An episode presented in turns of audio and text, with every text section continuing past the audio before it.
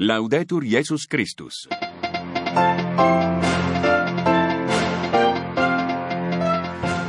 Nei titoli, l'udienza e la messa a Santa Marta, due occasioni per Papa Francesco per ricordare la vicinanza di Gesù, l'esempio di San Giovanni Paolo secondo a quindici anni dalla morte e per esprimere una preghiera per gli operatori della comunicazione. A proposito di coronavirus, trentamila morti in Europa, cresce la preoccupazione per Africa, America Latina e Stati Uniti. Le religioni si stringono nella preghiera. Nel pomeriggio l'iniziativa Religions for Peace.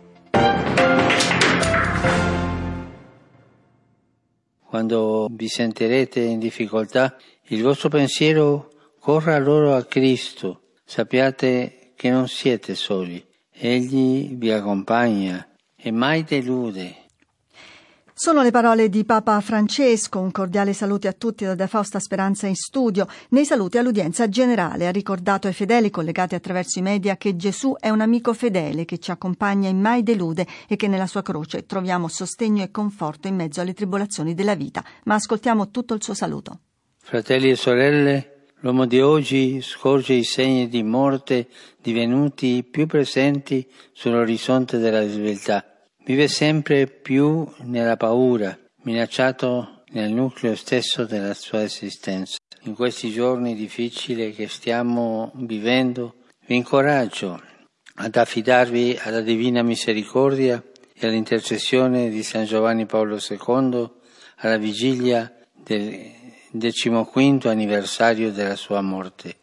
Come avete ascoltato dai titoli, la celebrazione eucaristica a Santa Marta resta legata all'emergenza coronavirus. Oggi in particolare il pensiero del Papa per i tanti che lavorano nei media affinché, dice Francesco, siano strumento di un dialogo aperto con chi si sente solo in questa pandemia. Ancora Papa Francesco nel servizio di Amedeo Monaco.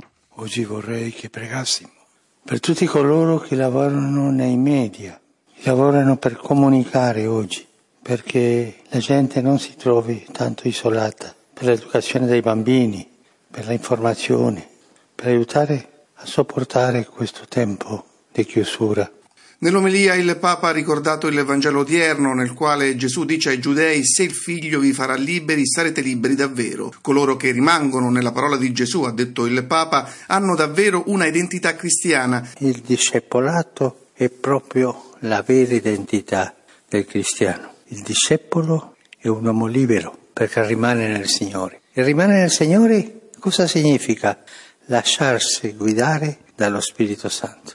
Per la pandem- pandemia di covid diciannove troviamo oltre trentamila morti e quasi mezzo milione di contagi in Europa, due terzi delle vittime in Italia e Spagna, numeri in crescita anche negli Stati Uniti. L'aggiornamento di Andrea De Angelis. Oltre ottocentocinquantamila contagi nel mondo e più di quarantaduemila vittime, questi gli ultimi dati sulla pandemia di covid diciannove. Ieri è stato il giorno peggiore a livello globale, con più di quattromila persone che hanno perso la vita, un decimo del totale. C'è il rischio di una crisi alimentare globale a causa della pandemia, lo denunciano i vertici di FAO, O M S e W T O. Ci attendono due settimane dolorose, ha detto la Casa Bianca, e negli U S A sono oltre quattromila i morti e quasi duecentomila i contagi. Hanno superato i mille casi anche diversi paesi dell'America Latina, come Perù ed Argentina. Numeri pesanti pure in Iran, tremila le vittime e oltre quarantamila i contagi. Ma in Europa il bilancio più grave, specialmente in Spagna ed Italia, dove in totale sono oltre ventunomila le persone decedute. Roma intanto ha deciso, come dichiarato al Ministro della Salute Speranza, di prorogare le chiusure già in atto almeno fino a lunedì tredici aprile. In Italia, secondo numerosi esperti, si sta raggiungendo il picco proprio in questi giorni e ieri, per la prima volta dall'inizio dell'emergenza, sono lievemente diminuiti in Lombardia i pazienti in terapia intensiva.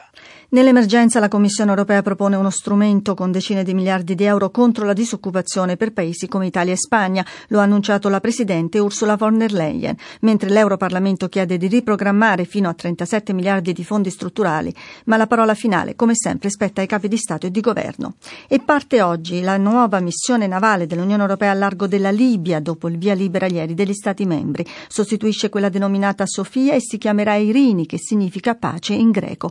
L'obiettivo non è più la lotta al traffico di migranti, ma sostenere l'attuazione dell'embargo alle armi decretato dall'ONU alla Libia nel tentativo di frenare la guerra civile.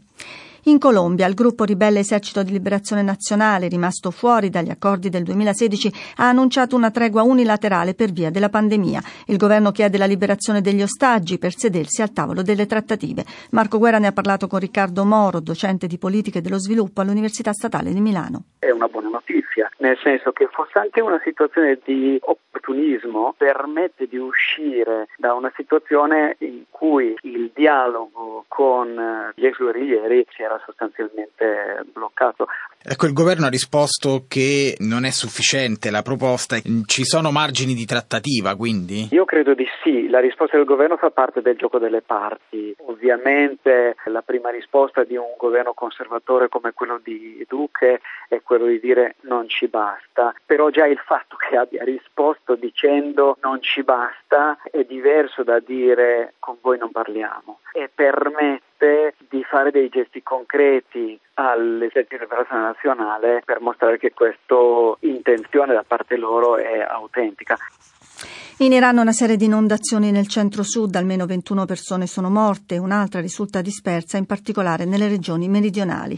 E torniamo a parlare di coronavirus. Non giochiamo con la vita del nostro popolo, è il grido del cardinale Fridolin Besungu, arcivescovo di Kinshasa nella Repubblica Democratica del Congo. Invoca la chiusura totale delle attività e chiede anche di deliberare la gratuità dell'acqua e dell'energia elettrica e combattere la speculazione sui prezzi. Questo mentre intanto in Africa si registra il primo caso in Sierra Leone.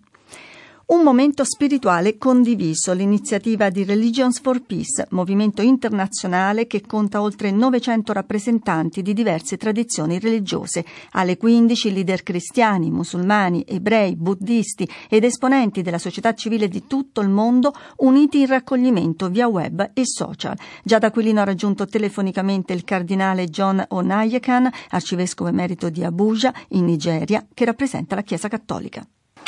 L'umanità è adesso nella stessa barca, Religions for Peace, e la loro iniziativa è proprio giusto. No, nostro Signore Dio, che è Dio di tutti gli uomini, continuiamo a pregare e speriamo che Lui ci ascolterà e ci libererà di questa grande tragedia. Che paure ci sono in Nigeria per quanto riguarda il coronavirus? Per il momento eh, si parla di centodieci, ma se comincia a essere come invaso altri paesi, la paura è che non abbiamo neanche il minimo mezzi di affrontarlo.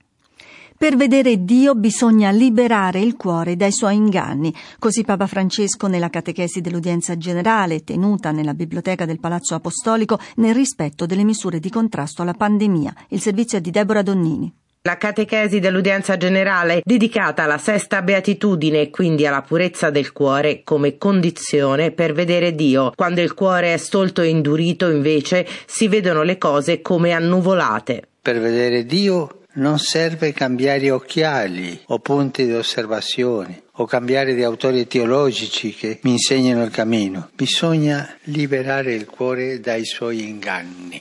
Questa strada è l'unica. Questa è una maturazione decisiva quando ci rendiamo conto che il nostro peggio nemico spesso è nascosto nel nostro cuore. La battaglia più nobile è quella contro gli inganni interiori che generano i nostri peccati. Il puro di cuore, evidenzia poi il Papa, ha imparato a rinnegare in sé il male, perché vedere Dio significa anche intendere i disegni della provvidenza in quel che ci accade e riconoscere la sua presenza nei fratelli, soprattutto poveri e sofferenti. Come ha ricordato all'udienza al Papa Francesco, domani ricorre il quindicesimo anniversario della morte di San Giovanni Paolo, testimone di profonda fede, gioia, pace anche nella sofferenza. Lo ricorda in questo momento di dolore globale per la pandemia il cardinale Angelo Comastri, vicario del Papa per lo Stato della Città del Vaticano. Giovanni Paolo secondo sapeva che la vita è una veloce corsa verso la festa dell'abbraccio di Dio, che è infinitamente felice. Ma dobbiamo prepararci all'incontro, dobbiamo purificarci per essere pronti all'incontro, dobbiamo togliere le riserve di orgoglio e di egoismo che tutti abbiamo per poter abbracciare colui che è amore senza ombre. Giovanni Paolo secondo viveva la sofferenza con questo spirito e anche nei momenti più duri, come il momento dell'attentato, non ha mai perso la serenità. Perché? Perché aveva sempre davanti la meta della vita. Oggi molti non vedono al di là del dolore.